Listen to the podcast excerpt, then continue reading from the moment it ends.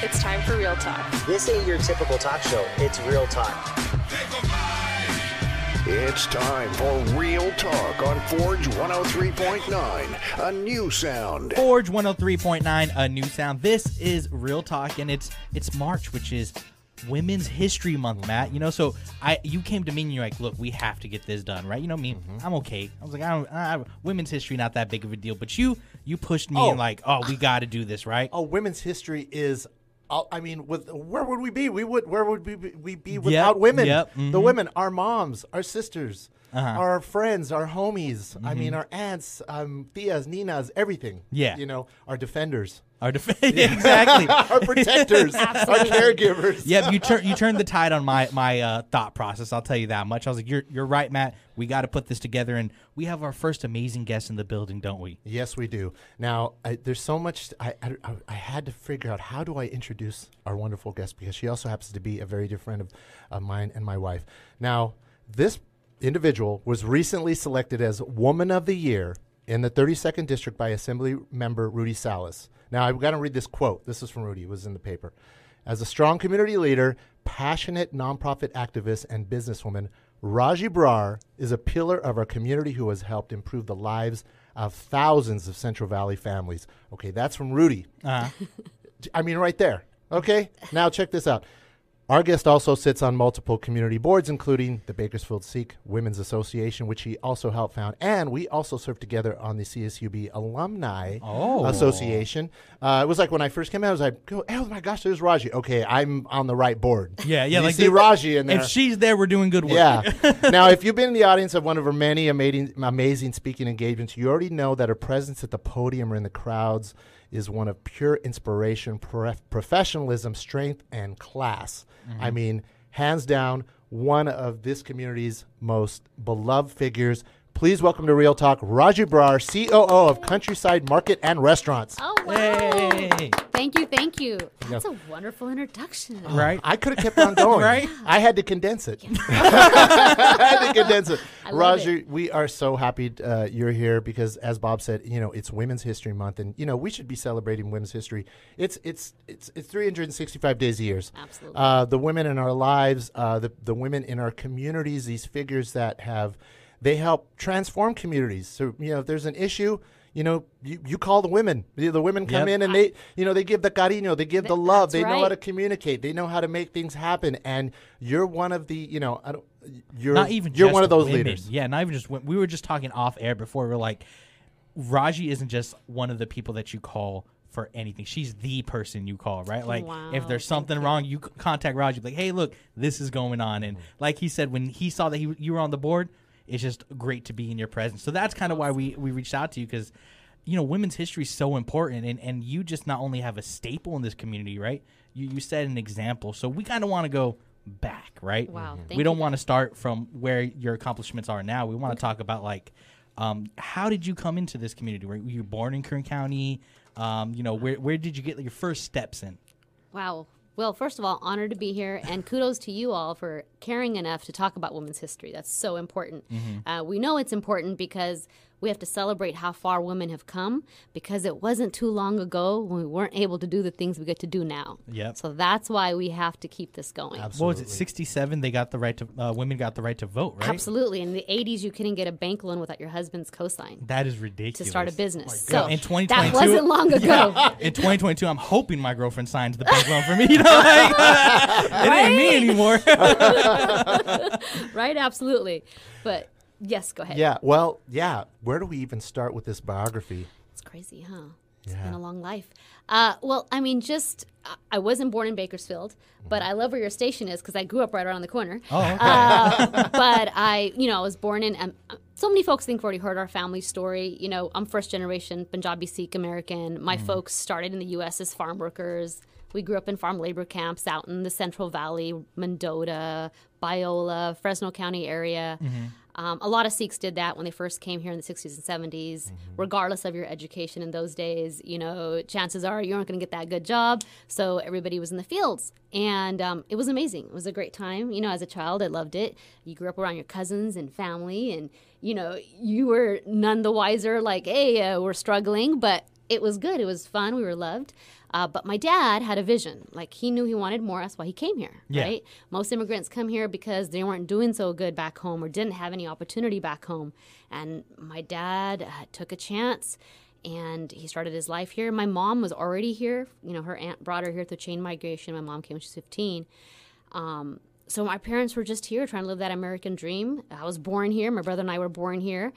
And they wanted more for us, and that's kind of how our life journey started. You know, as you guys, you know, I don't know if Yeah. you're first generation or not, but you understand the struggles. And um, then he moved to Bakersfield. You know, he's like, you know, big old Bakersfield. There's better opportunities here. Just kind of wanted to get out of that bubble of everyone either working in, in farm labor camps or working at the factories. You Yeah. know, he wanted something better. And so he thought, Bakersfield, closer to LA, but not LA. Let's try this. And he did. He came here. He worked, you know, for a while at a factory, you know, Yeah. the litter factory, Johnny Cat. But he got a job at the post office, which was massive for our family because it was a federal job, It's, right? it's one of those jobs growing up. You're like post Wow. office. Post like, office. You, You, can get got in, get in. benefits, Uh-huh. right? You're gonna get insurance. You're gonna get retirement. It's a federal job. Yeah. So my dad, we were like, "Dang, dad got a job at the post office. We're big time." Um, you know, it's funny how you look at life, but he did that. My mom worked at Burger King, you know, right here. It used to be in Burger King in California. It's no longer there. It's like a dental office now. I don't know Uh-huh. what happened to it. But my mom got, and she was so happy to be working at Burger King because she was Yeah. like, I'm not in the fields. I'm indoors. I'm Mm-hmm. doing fancy stuff. We're excited. Like, this is cool. But then my dad kept, you know, he still had a vision. We're just kids, right? And his vision was like, I want to be an entrepreneur, like, you know, and he started selling real estate. And that was huge for our family because that's where he got his extra side Yeah. income. Side hustle, right? Everyone talks about side hustle. That was his side hustle. He saved that money. And he kept working. Eh, Didn't mean he stopped. So I keep telling people like they want to do business, like you got to save money. You know, you got to you got to make sure your ends are covered. And he made sure with that post office job, my mom's job, that we were good and that extra money he kept saving and working hard in real estate and he wasn't just average like he was killing it like he was just hustling and he was like City the number one pen- listing agent yeah, yeah. Oh, listing agent he was just working it and um, then he bought his first convenience store. It was just a, a nasty little convenience store in Oildale. It was, you know, Oildale wasn't fun to work in, but Yeah. you know, we did it. And then, you know, the rest is kind of history. That's kind of where Yeah. it started. And uh, from that, you know, one to two to three to four, the kids got involved. I Mm-hmm. got involved. My brother got involved. And we just kept growing and growing. And and here we are today. And it's a beautiful thing. We love what we get to do. We do a lot of random stuff from winning mac and cheese festivals to, you know, um, building out shopping centers. Yeah. Um, but that's the American dream. Yeah, And- absolutely. And, we're, we're living it. So. Oh, that's good. an that it is a, it is a wonderful history. It's one of those beautiful, amazing uh, immigrant stories, and I love to hear these stories, especially how far people come. Now, let's go back to when you were growing up. Being, uh, you know, the Sikh community, Mm-hmm. you know, us Latinos, we have, you know, everybody has their communities, Absolutely. immigrant communities. Now, the Sikh community, when you're talking about, did you say the '60s? Well, my mom came in the 60s, Okay, yeah, the and my dad came in the 70s, yeah. Now, the the Sikh communities in the Central Valley, where were they? Was there certain concentrations, or were yes, just yeah. Absolutely. They were in the farms, in the fields. So they came to Central Valley. Mm-hmm. So actually, one of my mom's um, uncles was one of the first Sikh immigrants who came illegally in like 1910 through Yeah. the ships through China and Yeah. San Uh-huh. Francisco. And because where we're from in Punjab is just like the Central Valley, they farm ag land. So they kind of just migrated here in the Central Valley, um, up north by Yuba City area, Sacramento, Fresno County, and they were there was nobody else around. And actually, there's some great stories of actually Punjabis and Mexican marriages back in the Oh, wow. 1920s and 30s. Whoa. Because in those days, you'll have to read about it. It's all in the museums. The Punjabi men weren't allowed to go back home because of the Alien um, Exclusion Act and a bunch of laws. Oh, okay. So they had to settle here. And what they had were Latinas because it was so, the culture was so similar. So there's so many families that were formed in those days, in the 40s and the 50s, that were Punjabi and Mexicans. And there's a huge heritage, and there's like a whole museum dedicated to those families in the Yuba City area uh-huh. that occurred.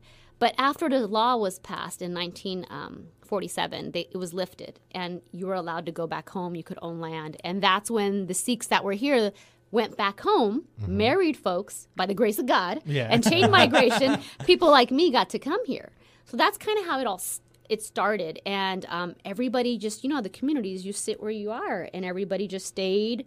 You know, working in the fields. that's what they did back home, and that was just. And our folks aren't very educated. You know, we're not. I know people think Indians. They think, oh, doctors, lawyers. Nope, not my people. The Sikh community Yeah. mostly are agra, you know, agrarian. Yeah. yeah, and that's what we do. We live off the land, farm the land. So Strong working class. working class, even back home. So it was like when they came here, it was just beautiful. It's like they were still home. Oh wow. Yeah, yeah. I love it. I love it. And to, and- you go fast forward through all the history from this, you know, the 70s into the present, all the pioneering figures Mm-hmm. that helped uh, build the, the Sikh community become, you know, to go into those places, you know, how they say, you know, we walk so you can run. Are there who are some of the figures from from those? Well, you know, it, it's you know I'm going to say something. I think for me it would be on a more personal level, like just the women in my family, because as you well are well aware. Um, we're still trying to grow. Like, you know, the Sikh women, we're, we're out here trying to get more ladies involved, get more folks that we can say like, hey, look what she's done or look what she's done. But for us, it was our, you know, our relatives, our aunts, our buas, our masis, our tias, as you would say, Yeah. these ladies who were just working side by side with their husbands in the fields would then come home and cook up a dinner and take care of their families. And those were our role models, right? At that time. Um, and I think I've said this before. Growing up for me, there wasn't. I couldn't turn on the TV and see somebody who looked like me. It just it wasn't there. Yeah. it wasn't there. And the closest thing I had, I mean, it was any woman of color. It just was not there. And I'm I'm 46, and I didn't get to see that. And I will tell you, for me, when it started to shift a bit, was maybe 20 years ago, and that's not that long ago That's not long ago at all. right? And so um, even then, I still can't tell you today. Like, okay, here's a Sikh woman figure. My cousin, Miss Valarie Kaur, she's on CNN, and and she makes us so uber proud. Um, actually, her grandpa was the one who came back in 1910, right? Oh, and that's who my mom lived with was Valarie's family when she first came. Um, and, and she's she's amazing. She's done so much for I think women in general, and um, she's out there, but we still got a long way to go. Yeah. we still got a long way to go. And it's great when we see latinas out there making it. That that's our people. We see african american like oh that's our people. Or women in general doing big things you know is huge for us. Um, and it, whether it's politics and sports or, or in business uh, you know I'll, you know what? When i used to come home from school i'm gonna tell you this it sounds so cliche i couldn't wait like i think i was in sixth grade to watch oprah it sounds funny but like it was like It's a it's a woman. it's, a woman you. Yeah. and she was talking about all these important things and she was a black woman talking Yeah. about which was like you all know Oh, yeah. that's that's like a Yeah. you know It was wow, unheard of on on uh, on on a network TV. on you network know? TV so was it anybody who looked like me no but if I did see a woman boy did I gravitate towards that like how did she make it how did she do it um, because it was hard. It was just really really hard. And then in my culture is even doubly hard uh, because we have this patriarchy in our culture which is so hard to challenge. Um, but like i always say i had amazing support system my dad my brother and then eventually my husband was you know super supportive. But if i didn't have those great men in my life do i think i'd be sitting here with you guys today? No Wow. I You know, wouldn't. you know, um, there's a lot of talk on the internet, and you know, especially in 2022, people are like, you just need to pull yourself up by your oh bootstraps. kim kardashian here hard. we go Oh yeah, yeah. The hard work, the hard work. Kim. Um, but being part of this community, and you know, me and Matt have talked to you, and of course, interviewed you a couple times. Um, I know the story of your first subway, right in Arvin, right? Yes, yes. And then you come back and you talk about how like the the men and the fa- your father really opened these opportunities to you, right? Can we talk about that story about uh, the subway in Arvin? Because not only is it just like him creating opportunity, Yeah. it's you taking the ball, running with Yeah. it when people told you you could not, right? Yeah, absolutely. So you know that that was my life changing phone call. Like I tell you, like you know, as you get older, you guys will have these milestones. Okay, you're gonna remember them. Like, that's when that fork in the road happened. But for me, I remember I was sitting at Clinica Sierra Vista, and I was the executive assistant to Stephen Schilling, and you all know Stephen Mr. Schilling. Steve. What a character that was. Um, and I- was uh, not happy, not because of Clinica or Steve. I just felt like I know I was meant for more. That's crazy, but you know it if you know it. You have that right? itch. You're you just just have like- that itch. I'm like, oh man, I, I know I could be doing more. And I literally was sitting there thinking, okay, it's two o'clock, it's three o'clock. When I have to Yeah. clock out, and that's that's not a good place to be in. Got a phone call. My dad called me at the office. He goes, hey, do you want to open a subway in Arvin? I stood up. I was like, yes. And I didn't know I didn't know where Arvin was. Yeah. I didn't even like, you know, I was like, let's just do something. Because I think as a parent, you know your kid too. Yeah. And I think he could see me fading. Yeah. Like, like this isn't You know, she did her degree. She's that's gonna fine. start clocking in, clocking out. and That's yeah, it. she's got her master's, but she doesn't. She doesn't look right. And um, he's like, "Well, go go look for a spot." So I got my husband. We drove around Arvin. We're looking for spots. You know, kind of just you know boots on the ground. Found a spot. Had to track down the landlord. Um, and he owned a liquor store on Union, Albert Marquez. Uh, and I know he's Blodge's relative, uh, Blodge's uncle. You know, Bakersfield, a small town. And uh, but at that time, Subway you're a subleasee to Subway corporate, and only they can communicate for you. Right? You're not supposed to communicate for them. So, like, I went to see Subway. You know, you have to go talk to them, and their concern was in those days, 18 years ago, they told me, "Well, Hispanics don't eat sandwiches." Oh my God.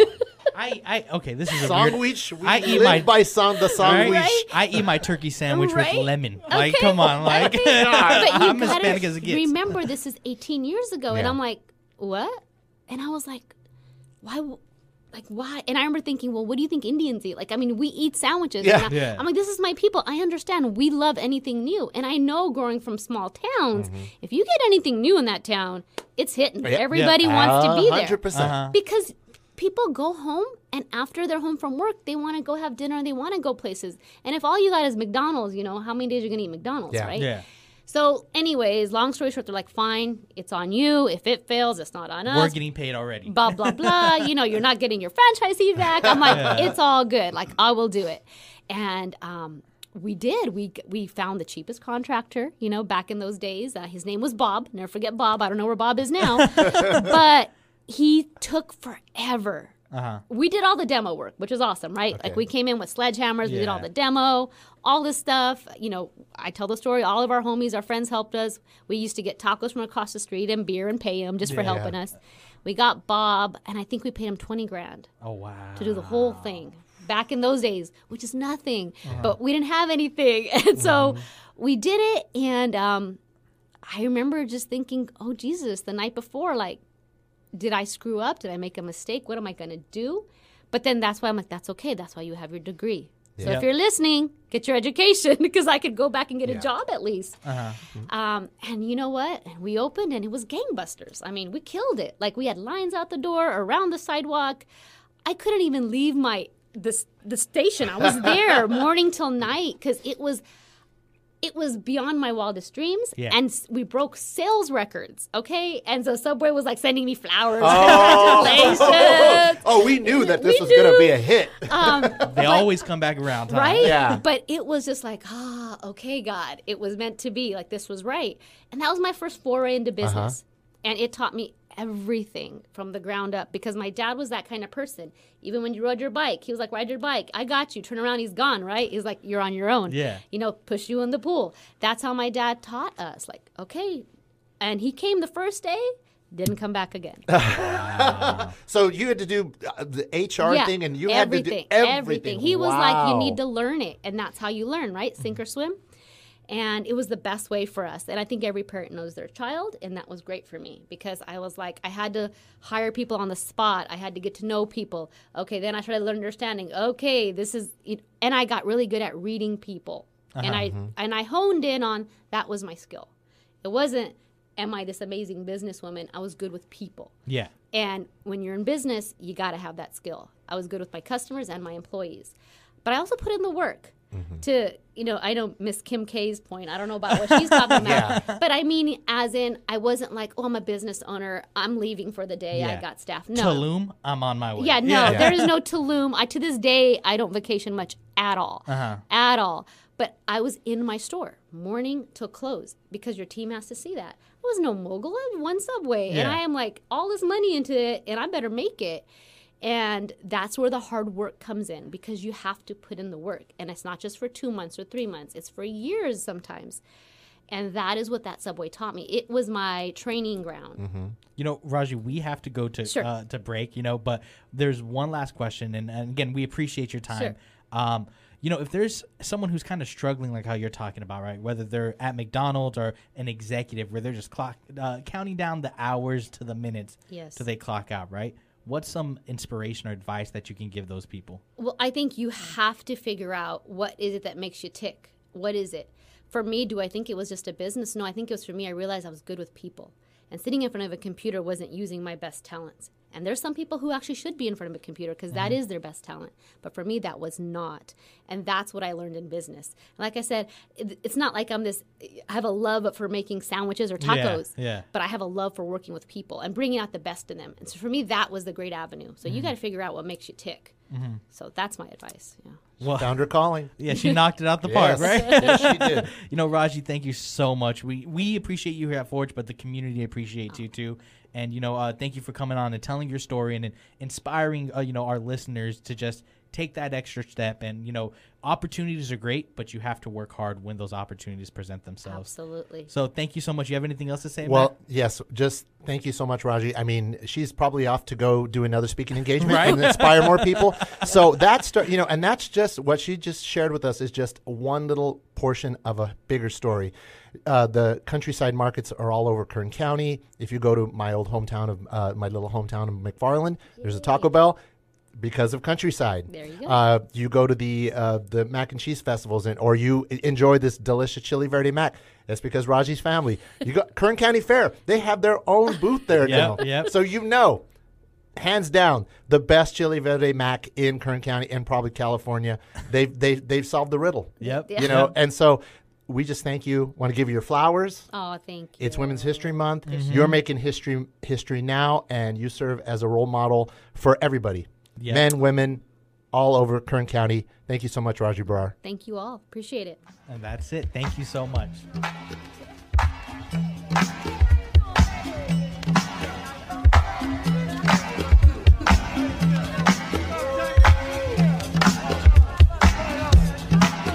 Forge 103.9, a new sound. This is Real Talk, and we are back celebrating Women's History Month, Matt, right? Yes, We, we already are. had one amazing guest on, right? Raji Brar. We talked about her amazing, just, uh, uh you know, I want to say dominance coming out, right? Just going from getting a master's degree, right? And we didn't even touch on that. We didn't touch on I know. any of her education, right? To like developing this huge, huge community outreach that she does. And, you know, we just have another amazing guest, don't we? Yes, we do, and I have I, I I'm so excited about this because it's been a long time coming. So I'm going to do something real special. I got this amazing woman has been a familiar voice to listeners across the country for some time now, from her home base in Phoenix, Arizona, as the host of her own show, The Dana Cortez Show.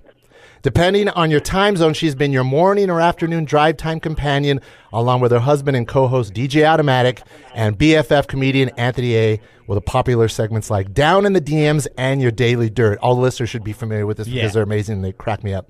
Now, after more than a decade entertaining the airwaves and building her brand, Dana Cortez became the first syndicated Latina Mexican American morning drive radio in 2018. So that's huge right there. And that's where it just starts. She's been a friend to Forge listeners since 2020, continuing to make history as an inspiration and role model not only to women of all ages, but the entire Latinx community. Now, if you followed her socials and you listen to this powerhouse of a Latina, you already know she's a force to be reckoned with, and we're so honored to finally have her on the show. Please welcome to Real Talk, the one, the only, Dana Cortez. Un aplauso. Oh my gosh, thank you. I need you both just to. In, when I'm entering a room, you should go first and say all that. Yeah, all that. Anytime I'm walking in a room, please. You're like, Matt, can you can, can you uh, say what we need to say? Yeah, Bob, Bob will come out with the Bob will come out with the trumpets, and then we'll introduce you. The the tuba is like a banda.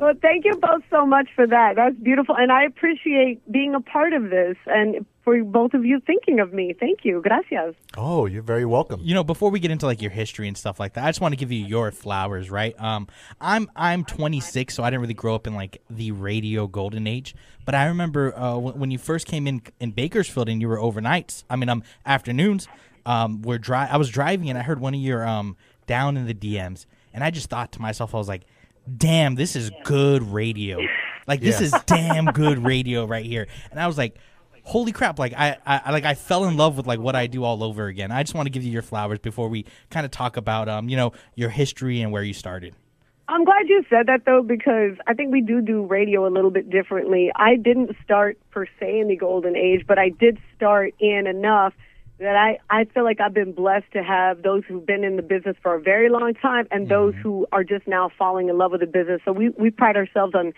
kind of being in the middle of that because you can't do old old school radio per se, mm-hmm. but at the same time, we're I, I feel like myself and my team. I have such a great team. We are savvy enough to hmm. understand what people want today. People listen very differently to audio, you know, social media is incorporated, podcasts, all of that. And we really have found that happy place right in the middle and brought it to radio. I get people listening all the time telling me, you know, oh my gosh, I never listened to radio. I'm listening to the radio again. And it feels good. And also, I just want to throw this out there. Any podcasters that are actually successful at this moment, they came from radio. Facts. So I, you know, I'm just saying. I'm just saying. So I just wanted to throw that out there. Gotta love radio. Oh, absolutely, absolutely. And you know, I I remember the golden age. And I remember the current age because, and that's why I was so drawn to you. I was like, wow, we have a Latina on the radio who's actually like, um, you know, she's been through the industry, she's been in the industry for a while. She's on these stations with like hip hop. I mean, you are uh, not on just on hip hop stations, you are on, you know, uh, mixed mixed lists. I mean, you have alternative rock, uh, Latino music, reggaeton, hip hop, and then there's the Dana Cortez show. That says a lot about you and why people love you so much, and the reason why your brand continues to grow. So, once again, more flowers to you. Yeah, but let's get into the history, Dana. right? Um, uh, I, I know Matt kind of has it all written out already, but like, where did you kind of grow up and like, kind of give us like an environment, like, um, you know, were you like happy growing up? Were you sad, or did you like strive to do more than what most people wanted you to do? You know what's interesting, and I think I have a, a similar um, background and maybe similar story to a lot of people who listen, who tune in. I grew up, you know, we, we always say the words humble beginnings, basically in poverty. I grew up in Big Spring, Texas, which is a small, tiny, I mean, town. You know, it's a town in in the South where segregation was just part of society. That's just the way it was. My mom um, didn't have running water or a, an indoor bathroom until she was 14 years old. People will often ask, "Oh, so you come from Mexico?" I'm like, "No, no, that was in the United States." And my mom is in her 60s. It's not like this was 100 years ago or something. You know what I mean? This is uh, recent history. And so, growing up with those kind of beginnings, I was very blessed. Although we did not have a lot, the one thing that my grandmother who raised me, my nana, uh, may she rest in peace, my uncle Frankie, always stressed to me, and my mother was always there. You know, uh, she was going to school at the time, which is why I was with my grandmother and, and my uncle. Was education and books, reading. When I would read, I would go to places that I couldn't even imagine. You know, but in these books, I would go there and, and imagine myself, you know, in, in New York or imagine myself in the Middle East or imagine myself visiting China. I would take myself to these places because really my barrio, there was, you know, um, nothing. There was nothing. And there was very little hope. There was very little hope. And so that's what I hope to offer to people when they listen is that we don't have to stay on the block we were born in and we can also make that block better because my message is we live in the greatest country people fight and die to come here there should be no place in this country where people need to get out of it's a shame you know it's a shame that we say well i got out no no no we need to give back so those neighborhoods that we grew up in and we blossomed in are better and we don't have to talk about it in that kind of way so you know i grew up in poverty but i grew up with a family who um always told me that I could be anything I wanted to be and do anything I wanted to do. My Uncle Frankie never told me I was a girl and that I couldn't. He always told me you will and you can. It's always great to have a, one of those Theos that, that tells you that. Oh, for sure. yeah, when I when I when I heard B- uh, Big Spring, Texas, it reminds me of like, and the way you describe it sounds like you know Texas. It sounds like a one horse town, and you just see tumbleweeds going across going across the dirt it. roads. That's, that's really it. That, and, and we still own our casita. My grandfather built that casita with his own two hands. It's made out of uh, adobe. Oh, it's wow. 12 inches thick, like the old way. It's still standing there. Um, I'm proud of where I come from. People will say, I came from nothing, and that's not true. That's a lie. You came from something. We all come from something.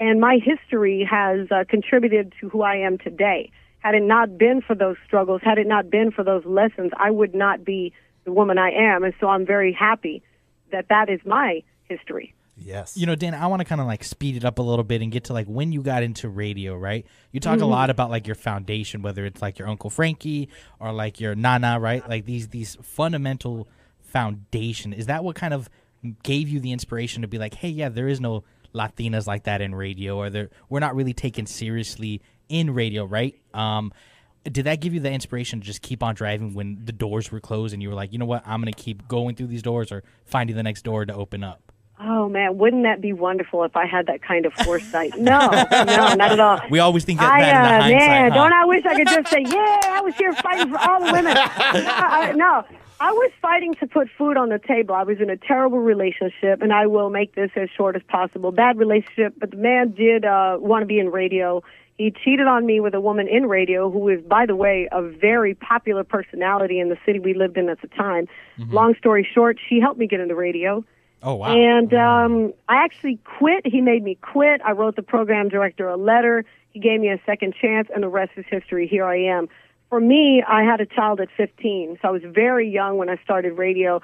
And I had worked every job. I shined shoes, I cleaned rooms, I bartended, waited tables. I literally have done almost any job, just anything to put food on the table. The one thing I always did with all of these jobs is network and try to move ahead. Network and try to move ahead. I've always been a great communicator. That comes from reading and self education. I'm not formally educated. Um, and when I started radio, I couldn't believe I was getting paid. I was like, wow, I'm getting paid to host a party. I'm going to hustle this into a career. And I did. And here I am. And once I did acquire the position, not understanding fully what it meant to do morning drive at the time when I started over 10 years ago, there were no women opening the mic, especially on a hip hop or rhythmic station. It was just unheard of, let alone a little Mexican American girl from West Texas. It just was not heard, un, it was unheard of. And so um, I hustled my way into it, and then I realized how important and the and the significance of what it meant as a whole to not just Latina women, to women in general, looking around, not only in broadcasting but in all areas of our society. And so I started to take it very seriously, and um, and the rest is history. Here I am. did, did you start out? Did you start out uh, maybe, maybe reading the news or being an assistant or something like that? When did you jump on the mic? Day one, man. I never had to do promotions or anything. That's what Oh I'm saying. It wow! really- Oh wow! Yeah. Day one, I started part time, and I, it came to me so naturally. I, I, my, I will say this to to my nana. She told me when I was little, you need to be on TV, you need to do radio, you need to do law, something. You're so smart, Mija. You always have an answer. You're so knowledgeable, and of course, you don't listen to your parents. You don't know anything. You know, you know. Had I only listened to her, I would have got a jump on it. Um, I'm very blessed, very grateful to have gotten that opportunity. I started out part time. Within two weeks, I was filling in for full time positions. Within six months, I was a program director Oh, wow. in Midland, Odessa, and I under and I was I was privileged in um, you know being a part of a flip, understanding why companies uh, change formats, building a radio station from the ground up, you know, immersing myself into research, imaging, scheduling music, writing, I mean everything, and that was like the best lesson I ever got for radio. I want to shout out John Candelaria who uh, who helped me with that too because he gave me that uh, that position when, like I said, when it was just unheard of to give a woman a position like that. So thank you, John. Now, one of the things I've always been curious about was when the Dana Cortez show debuts, starts to build momentum, starts simmering on the airwaves, starts growing and growing and growing. At what point did you know and did you start realizing that you guys were onto something and this show was going to start to blow up? Before, I mean, this is before syndication. What were you guys thinking was going to happen with the show? You know what's crazy? My husband, DJ Automatic, is the one that changed the show to the Dana Cortez show. We'd be out, you know, meeting people, and he's like, people just want to meet you. He's like, you got a line of people, especially little girls. mhm To this day, it's always small children that come up, young girls, young boys too, that want to meet me. And he said, this is not the house party. This is the Dana Cortez show. And the more and more um, you know, we would grow from Albuquerque to San Antonio, Houston, you know, all these markets, the more it, it was apparent that we need to do something else. And then we were approached by a couple of companies, and in the end, um, it was ABC we signed with initially, and now we're with Skyview. And I just, you know, all the people that believed, it's crazy because you don't really feel that way. I'm sure Matt, I'm sure Bob, you you know, you're so busy working, you're not even taking in the moment sometimes, right? Yeah. And I, I remember um, you you're just all of a sudden you're like, oh my gosh, I'm here, you know, oh my gosh. my my tío Ismael used to always when we were when I was little, and of course I just told you we grew up in poverty, so these were dreams. He would tell me, Mija, one day I'm going to take you to Disney World or Disneyland. Where do you want to go? I didn't even have a concept of what that was. Yeah. I didn't know, but I knew that world sounded bigger than land. Mm-hmm. I would tell him, Disney World, Disney World. And it's, oh, I don't want to get emotional, but when I signed my deal with ABC, I was at Disney World. And I felt like, oh my gosh, I'm here. I'm, I'm here at Disney World where my tío said he was going to bring me. And man, let me tell you, that was, it was just, it was like everything that I hadn't even known I wanted came to pass. You know, you're not even allowed to want these things when you come from a place where I came from. And so, man, we need to be allowed. We need to be, you know, given these opportunities because we all work so hard. Everybody, you go to these barrios, you go to these neighborhoods, everybody's working hard, but there's no opportunity, and that's how you get ahead. So I'm sorry, but man, I remember that when I was little, and being there at Disney World, it was just, it felt like unbelievable. Oh, and Oh, I so love it. I'm just so grateful, you know, and geez, I didn't mean to cry. No, no, No, no, no, no. It's okay. I I'm, Oh. I'm feeling it. I'm feeling it, and and I love that. That's that's why we wanted. We were so excited to be able to talk to you because we knew that. I mean, if if you follow all the listeners out there, if you follow Dana on her on her Instagram, she's always been very open about her life, her history, everything, her struggles. She she's very open about how she feel how she's feeling at the time, whether there's maybe some some online bullying or something like that goes on. Uh, But you know what? Dana always has always found a way to turn around to bring people together, and because she glows, right, Bob? Yeah, Thank you. yeah. Thank know, you. Dana, I just want to. Uh, we, we we have to wrap up, but you know, there's um a story that you told at the beginning, right, where you uh, your your nana would tell you to read books and you know dream big, and when you would read these books, you would go into like different worlds, right? Yes. Um, and then we talk about representation, right? Inspiring people not only who look like us, but who come from the same exact situations as us, right? And um, I just want to say your stories kind of touched me because I was me and Matt are from uh, uh, Kern County, right? Matt grew up in a small town called McFarland. I grew up in a small town called Wasco. I think we've had together those towns have four stoplights Yep. overall, right? like I I, remember, can, I can, yes, I, I can relate. Re- recently paved roads, but but still the tumbleweeds. yep, yep. We just got a Walmart in my hometown. It was the greatest thing ever, right? Um, right, it's like a big old grand opening. Everybody goes, I know, I know. like did, you got your groceries from Walmart. That was like the the, Yeah. the status quo, right? But um, um, then you also talked about like you you know people giving you opportunities and like radio, and then talking about these um, things. I just want to say um, for me to get into radio, uh, it was Charlamagne got uh, the God's book um, Black Privilege where he talked about how he just asked, right? Um, It was just one of those things, and so I'm kind of just asking you with all these things that you've learned, and you know, like, um, uh, and you know, they inspired people. Could you give something like some type of inspirational, like, don't give up, don't give it to the listeners, right? Because you know you've been in difficult situations, and I, I don't want to use the term "made it out," right? Because you do give back, like like you said, but you know, you you've made it into your circumstances way better than you know most could. So can you kind of like just give people inspiration about that? Because I think that's what's really important, not only from representation, but like talking about your story. I think that the you know the best piece of advice that my tío Frankie ever gave me is you have to tell people what you want. You can't be afraid. And I did say this a little bit when I was breaking down. You know, sometimes when you're in a place of you know poverty or whatever the case is, you feel like you you you can't ask or you can't dream or you can't hope or you don't know.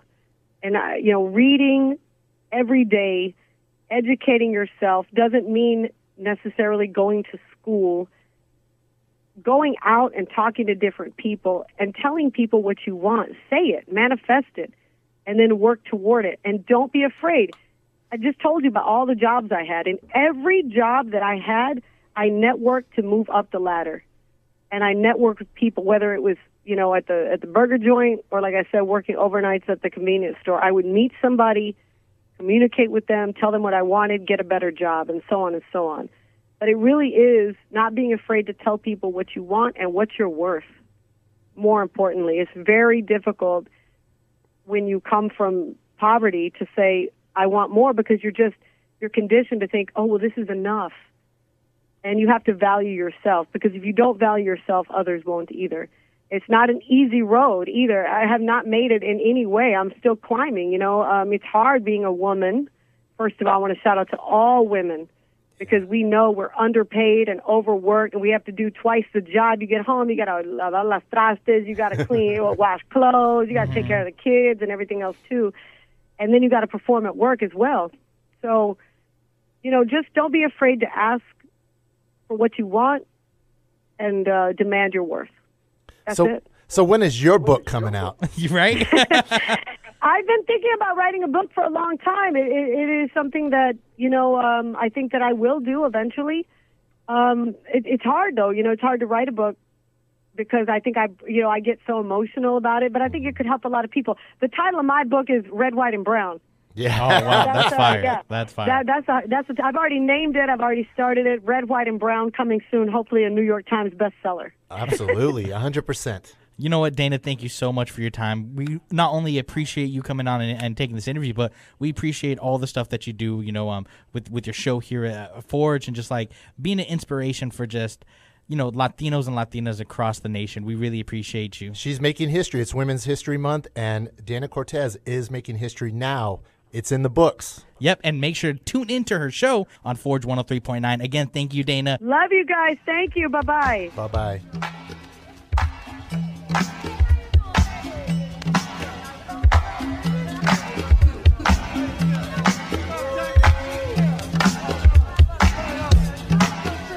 Forge 103.9, a new sound. We are back with Real Talk, and all day during Real Talk, Matt, we've been going over women's history, right? It's Women's History Month, and we've had two amazing guests on already, and you said we're just going to knock it out of the park with this one, right? Yes, rounding out our special guest because you know, like I said, if we had more time, we would have more. But you know what? We're coming in strong, and I just want to start out with this wonderful introduction because this person deserves it. Now, when someone drops the label Superwoman, Uh huh.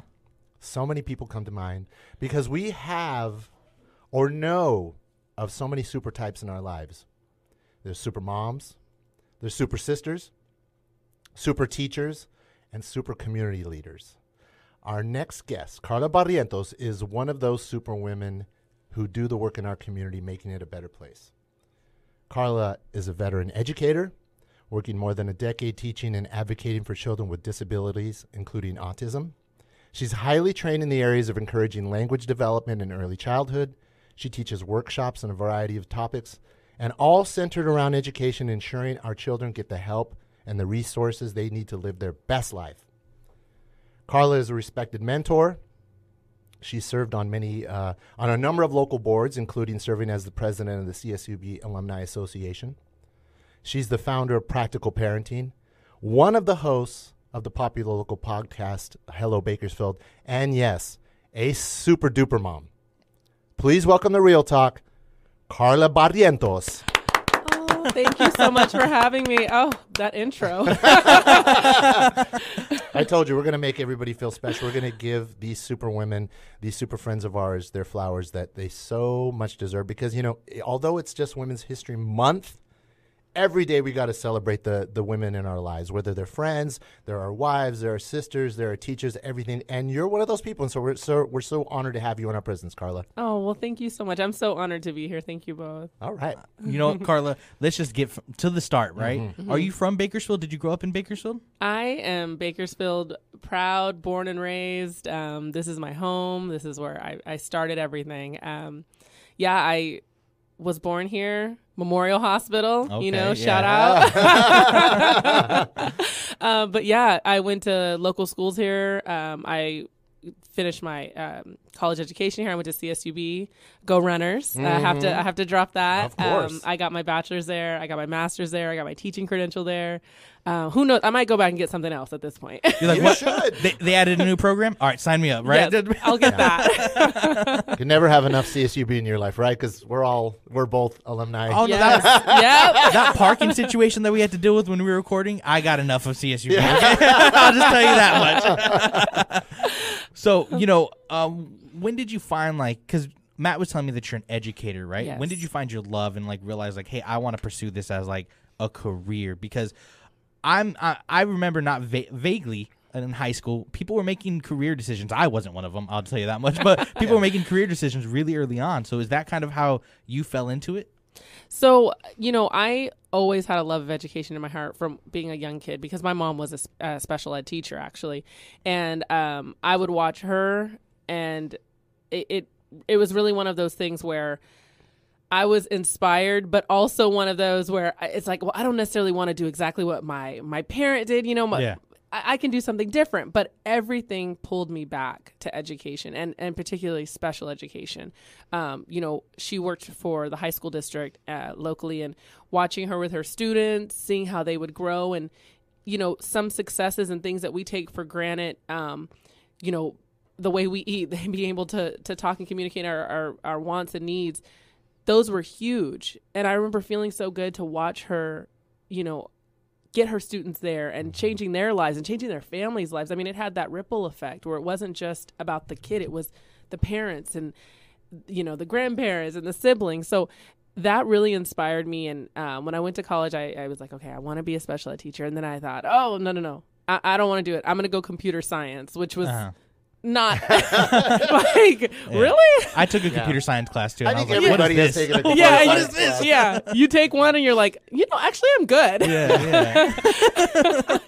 so I, I just kept going back and even you know while i was in college the the jobs and the little side jobs that i would do were always focused on education um, whether it be you know being um, an instructional aid for children with a child with autism um, i was an after school program uh, provider for a local school district i everything was centered around serving and helping children and so i just knew i'm like you got to stop fighting this go for it Yeah. um, and i went for it and um, i started teaching at 21 and i won't say how old i am now but You're uh, 22. 22 22 years young, right? right yeah. Oh, to, Yeah. to be, to be okay. Anyway. Yes, but somehow I have like over 15 years of experience. But someone, but I mean, you don't have to do yeah. that. But uh, you know, all, all jokes aside, really, it's something that is in my heart, and I live it, I breathe it, I love it.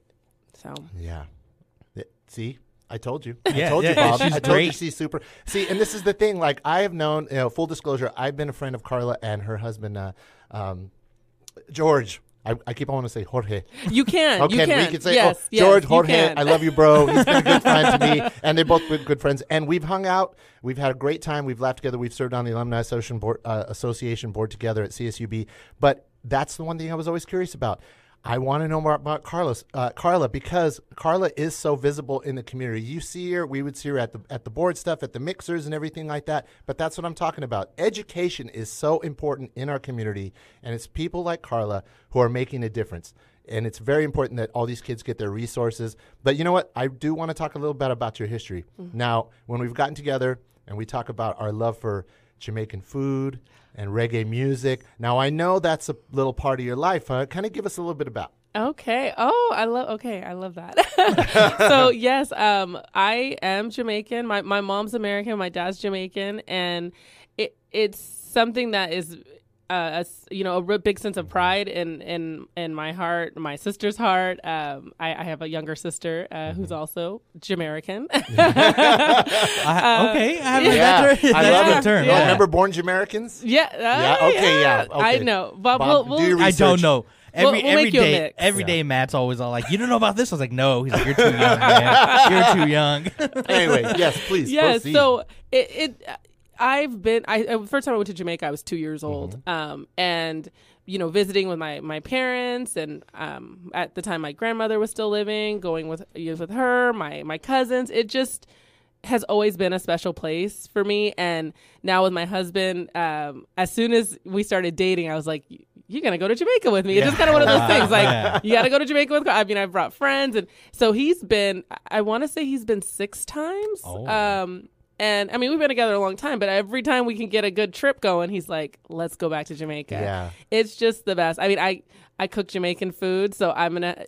I, I don't want to brag, but you know, you come to my house, you know, Oh, good Jamaican food. the, the right, the righteous jerk chicken, plantains, the the rice on point. oh yes, Yeah, maybe okay. even a rum punch too. Oh, George, a Chicano in Jamaica. Can you imagine that? That's George. Very handsome, always professional, Mm-hmm. always got El Catrin. He's got a beautiful Jamaican wife. He's living the dream, baby. He's living the dream. All right. yeah, we give him a, a honorary Jamaican uh, membership Yeah. card. Yeah, he's the real deal. and he, if he makes you mad on the trip, you give me that back right now, right? I, I will revoke the card if I need to. Yeah. Oh my gosh. So, uh, Bob, come on. Let's let's let's Okay. keep it going. Let's keep extracting this wonderful So- information about Carla. so there's one thing that we want I want to talk about. You were talking about, you know, um, you know, just serving and like how it gives you that ripple effect, right? Where um, your your uh, you said your mother was a, a teacher. Yes. Um, is that kind of where you got the like the sense of just serving and helping people, right? Because I think that's a really important reason of why you came into, you know, not only education but special needs, right? Because you said it has that ripple effect.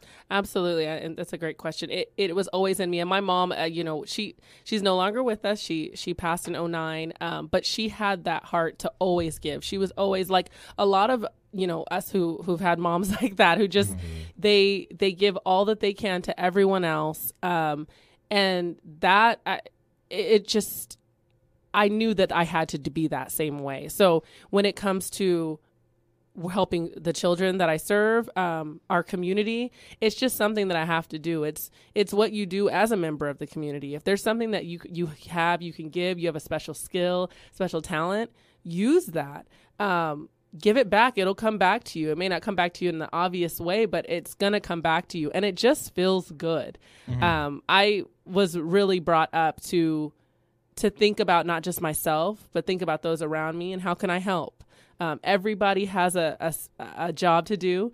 Everybody has something special that they can contribute, even if they don't know it in themselves. They have it. Um, they just have to find their niche, and it can be kind of scary or nerve wracking to get put yourself out there and try things. But I mean, helping others is one of the best ways to feel so good, even if you want to do it selfishly. Yeah. Helping others Yeah. is one of the best ways to really feel good inside. Uh, so I, I, I try to do it as much as I can. I do have two babies now that slow me down a little bit. They're so beautiful too. They are Oh, Thank so you. beautiful. Uh, my little Julian, who's three, and my Gianna, who's seven, six, eight months. I'm like, how old is she? You know, you get more than one kid, you don't Yeah. know, call them the wrong names, but They're both four years old, right? They're both four. there you go. yeah. Now you know what, when you're working with the with the school district and you need Mm-hmm. resources, you need additional help. Um, is it uh, are the school districts? Very, I mean, they provide you with everything you need. Is it easy? Is the communi- lines of communication uh, easy for you? You know, it really is. Uh, Kern County just has a way of really being connected and helping each other. I think that's actually like our special power of our community is is how giving and how helpful we can be. So especially with with the times of COVID and how things just were so difficult. How do we teach kids who their best place is inside the classroom? Um, we really had to be creative, and people were leaning on each other. Hey, I like that idea. How'd you do that? Let me steal that. You know, I mean, it really people are really connected and ready to help each other. So it's, I mean, we we make it we make it happen. Oh, I, oh, I, I can imagine. I, you know, you're working with uh, with kids with uh, children with disabilities, and it's something that you know. So often, for so many years, those topics just kind of seem they would be ignored. Yeah. Or you talked about, you know, it was like, oh, those are the special ed kids, and you just kind of just went they you went along your way and you moved on. There's there's an issue that has has to be dealt with from the household with the parents. You know, when you talk about programming to to en- engage with parents to let them know, you know, your child may have a disability. We want him to succeed, want him or her to succeed. How do you approach the uh, the parents about you know making sure that they also get involved with the education process? So I, I think when it comes to involving the parents, that's paramount. I mean, nobody knows their child better than their parents. Not a teacher, not you know, it, it's not a daycare provider. It's the parents. So having that connection, that home school connection, is absolutely vital. I mean, any support we can provide to um, have them really understand that we're doing the best we can for their kids that we we care about them you know our our, our heart our brains our minds everything is focused on our, on your baby um, is important. It's it's not always easy because it's it's a difficult journey but um it, it's something that we just we we pour into as much as we Yeah, can. you got to have a lot of heart to, to stay. Yeah. Yeah, you, you got to love it, and we we can tell you do. You know, Yeah. Carla, we're we are running out of time, Mm. but well, one of the things I told you off air is like, you know,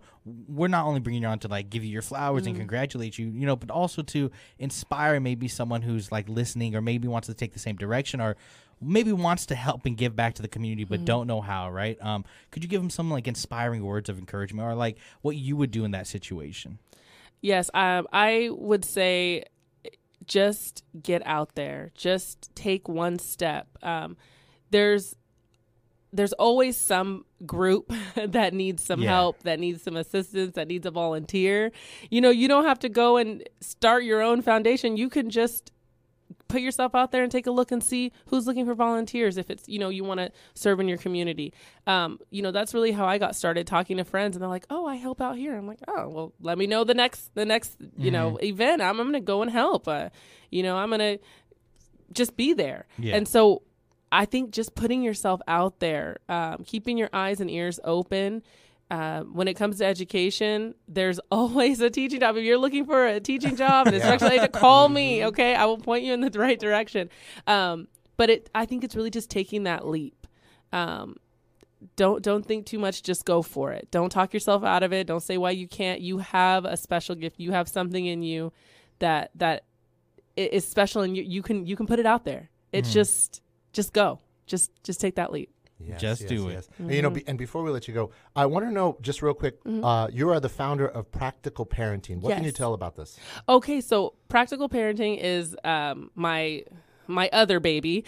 Um, so it what we do is we support parents in parenting challenges that they experience and and really behavior parenting challenges. A lot of my background and, and work has been with behavior.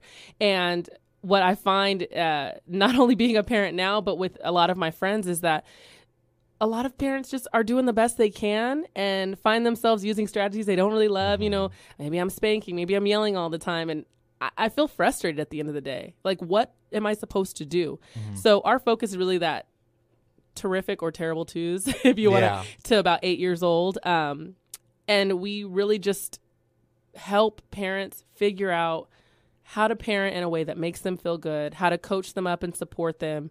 Um, we do one on one coaching with families, we do group coaching. Um, we're going to have some workshops coming out in the next couple months just so parents can have some other tools in their tool belt that make them feel good and that work for their family. So I have a, uh co-founder Alejandra Garza with me, and we just we this is something that has been in the works for a while, but we we think parents could use more support, so we're here. Oh wow! Wonderful, I- she was bringing this up. I was like, we have to go, but I wish we had more time. I know. like that is so something that's really important, right? Yeah. But, Well, we'll have her back because we always do a lot of uh, shows on education. We've had we've had Superintendent Mary Barlow here, Oh, and she gives us a lot of information. So we already know who our uh, our next educator is. Yep. You know what, Carla? Thank you so much for coming on. We we appreciate not only what you do in the community, but uh, you coming on and telling your story and, and just being very open about it, right? Um. So we appreciate you. And Matt, do you want to give her some words before we go? Yes, as we as we're uh, you know closing out, like I said, uh, Women's History Month. You know, make sure that everybody. Carla is a prime example of the of those women in our lives that help our communities. You know, the theme of Women's History Month is not only to honor the frontline workers that have been here through the pandemic, but also about the women throughout history who are always looked upon to heal. You know, heal conflicts. Like I said, uh, we've had our, our previous guests. It's like Call, we need we need we need our sister to come and, and squash this issue. We need our we need our mom. We always call on the women in our communities, and Carla is a prime example who is is just doing the good work. She's a giver of good, and so Carla, we are honored, and we uh, thank you so much for being on Real Talk. Oh, thank you both.